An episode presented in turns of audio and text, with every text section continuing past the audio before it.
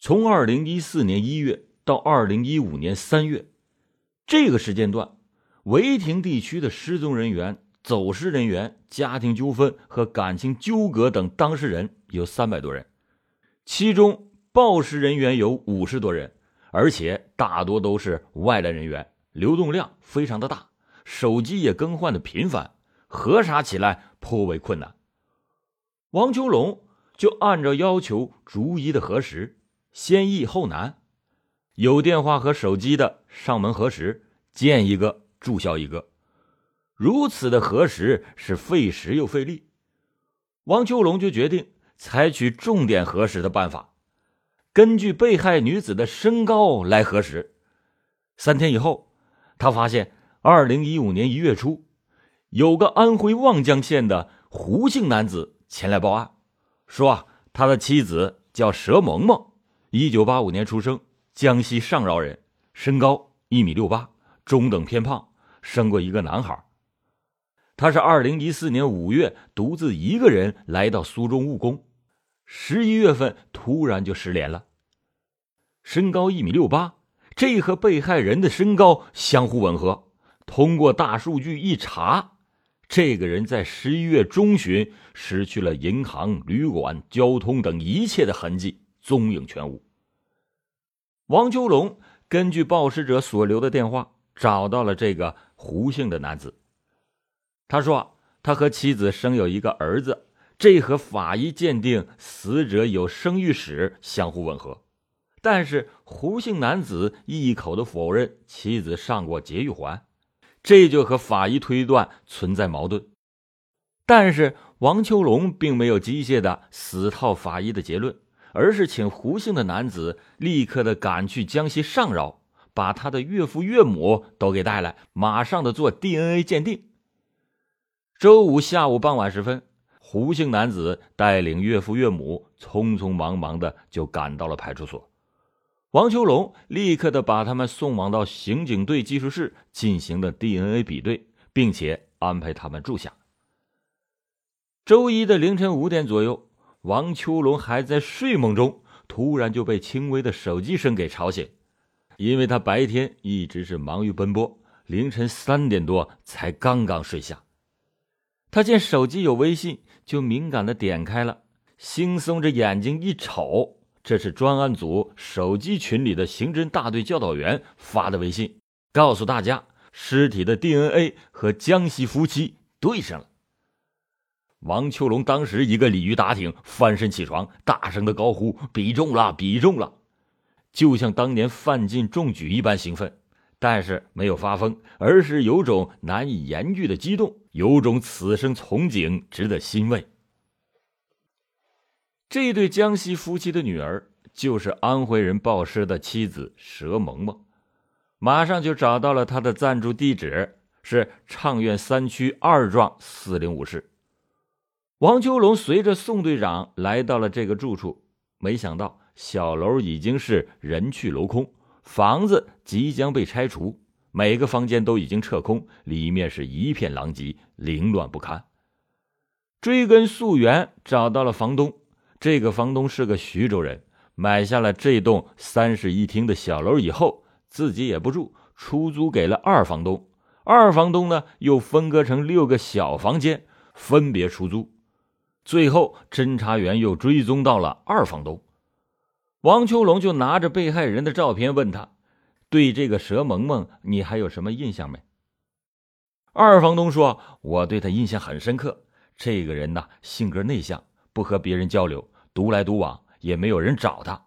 身高将近一米七，体型微胖。”宋队长又让他介绍了一下其他租界人的情况，二房东却讲不清楚。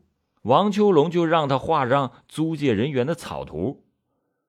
这北面第一间住着两个男子，北面的第二间住着佘萌萌，北面的第三间住着另外一个男子。侦查员首先找到了南面第一间租界的夫妻，但是这两个人不在苏州，而是在北京。通过电话联系，这对夫妻中的丈夫回忆说。住在他们对面的是两个青年男子，其中一个较胖的男子大概是在二零一四年七月搬进去住的，到了十月，这个胖男子就离开了，剩下一个瘦男子独自居住。瘦男子在十一月份消失过半个月，后来又回来了。北面第二间住的是独身女子，十一月份突然的销声匿迹了。侦查员又找到了住在北面第三间的男子。这个人看上去是个老实人，有正当的工作。他对侦查员说：“北面第二间住的女子突然不见了，也不打声招呼。她平时见到我都是要打招呼的。”这南面第二间和第三间的租客也都找到了，但是都排除了嫌疑。现在唯有北面第一间的那个瘦男子非常的不正常。十一月中旬突然离开了半个月。又是一个人居住，他的相貌猥琐，尖嘴猴腮，虽然不能以貌取人，但是面相也从侧面反映了一个人的素质。经过了解，北面第一间住的瘦男子叫高白龙，二十三岁，是河南省平顶山人。刑警队的技术人员对他居住的房间进行了仔细的勘查，墙上和地板。擦拭的是干干净净，没有找到任何的蛛丝马迹。最后，技术员从席梦思垫子的边沿侧板内隐隐的发现了淡淡的水渍痕迹。因为席梦思垫子是红色的，肉眼是难以看清。涂上显影剂以后，在灯光的照射下，终于显影出了蓝色的血迹。技术人员采集了血迹，连夜的就赶到了河南郑州市公安局刑侦支队。经过比对，这就是高白龙的血迹。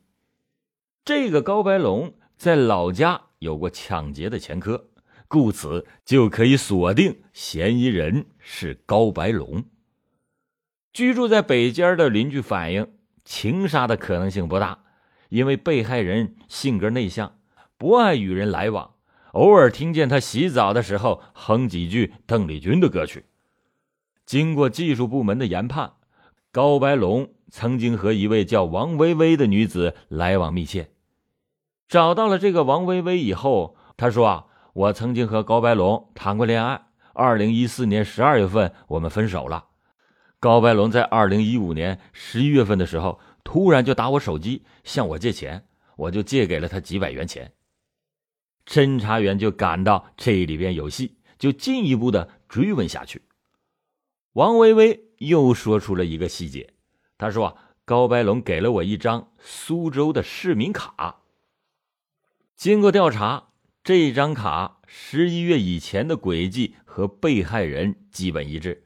十一月中旬，然后就改变了线路，这个线路和王薇薇上班坐车相同。”在侦查员的追问下，王薇薇还回忆说，当时高白龙手上有道很深的伤口，他说是公司上班的时候被机器割伤的，但是那个伤口是波浪形的，根本就不像是机器割伤的。通过技术部门的判研，高白龙和另一个男子陈大军来往密切，经过五天的摸排走访，侦查员。终于是搞清了陈大军在盛普的一家公司打着工。这个人住在苏州市吴中区陆直镇临港村。宋队长带着侦查员找到了陈大军的住处。面对侦查员的提问，他坦然的就回忆起了二零一四年底和高白龙接触的过程。他说啊，二零一四年十一月底。在盛普一家外资企业的同事高白龙突然就给他打电话，问他你现在在哪里？陈大军就告诉高白龙，我现在在临港村。高白龙就说啊，你那里好啊，是不是可以随便的上网吧，而且还不需要身份证？那我过去找你来玩，行不行？陈大军答应以后，他当天就找了过来。陈大军带他去了网吧一条街。高白龙电脑游戏玩的是非常的娴熟，他住在陈大军那里，整天的去网吧玩游戏，只是半夜才回来睡觉。其实陈大军和高白龙并没有什么交情，只是见面点头的那种同事关系。但是高白龙这个人脸皮特别厚，吃住都是在陈大军那里，竟然还管陈大军借钱。陈大军当时就给拒绝了。就这样，高白龙是白吃白住了半个月，才决定从陈大军家搬出来。他回家取了东西以后。陈大军就给他找了一个邻村的住处。二零一五年五月初，在大桥边邂逅过高白龙，陈大军就问他：“你还住在那里吗？”高白龙就点头称是。为了防止陈大军通风报信儿宋队长就请陈大军不要离开，带他一起去松岗村高白龙的住处。到了深夜十一点，四个人随着陈大军来到了松岗村。此时的村子里是一片宁静，远处偶尔传来几声狗叫，使乡村显得更加的幽深寂静。为了防止惊动高白龙，警车就停在了村口。一行人借着月色，悄无声息的随着陈大军向漆黑的深处摸去。经过七拐八绕，终于是摸到了高白龙的住处——松岗村一百三十八号。抬眼望去，是满天繁星，小楼黝黑，里边没有亮灯，寂静无声，人不在家。一行人上了警车，离开村子以后，又请陈大军带路，前往网吧一条街。到了网吧一条街以后，宋队长坐在车上看着陈大军，为了避免引起高白龙的警觉，防止他逃逸，侦查员们就买了三份快餐。各自拎在手上，假装是送饭的，一家一家网吧开始寻找目标。大半夜下来，搜寻了二十多家网吧，却没有看到他的踪影。没办法，又回到了松岗村高白龙的住处，守株待兔。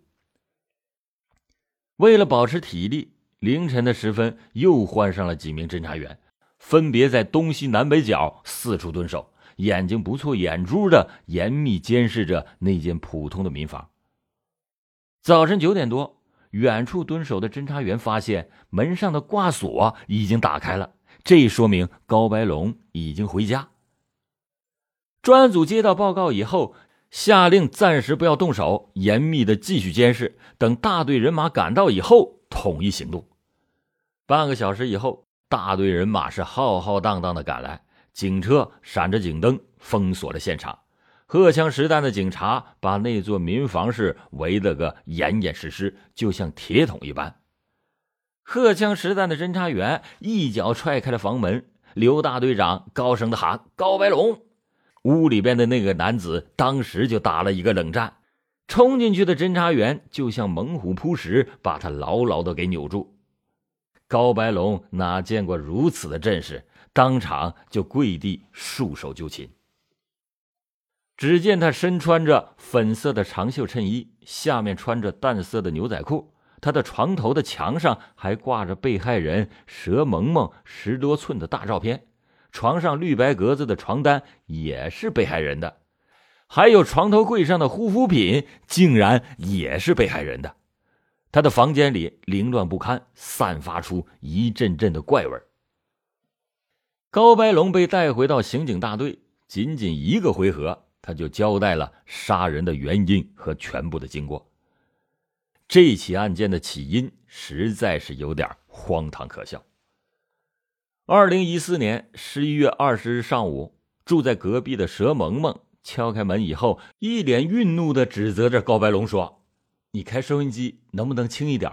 我睡不着觉。”高白龙正听在兴头上。见佘萌萌一脸的怒气，就不服气的说：“我听音乐关你屁事？”佘萌萌解释说：“我是上夜班，睡不着觉。”高白龙说：“你睡不睡着和我有什么关系？”于是乎，两个人就激烈的争吵了起来。高白龙最后还威胁说：“信不信我弄死你？”佘萌萌一脸不屑的说：“你敢？”高白龙当时就一冲动，随手拿起了一把菜刀，就向佘萌萌的脖子上砍了过去。佘萌萌本能的抓住了他的手臂，拼命的抵抗，并且用牙咬了他的手臂。但是女子的力气毕竟抵不住年轻力壮的男子，何况他手里拿着一把明晃晃的菜刀。高白龙杀完人以后，这才感到后悔，但是已经是无路可走，于是开始用菜刀碎尸。两天以后，他把尸体分成了六块，分别的扔到了远处的河里和桥洞等处，并且把沾有血迹的衣服和床单全部烧毁。最后还把床上和墙上的血迹擦拭得干干净净，退完房间溜之大吉。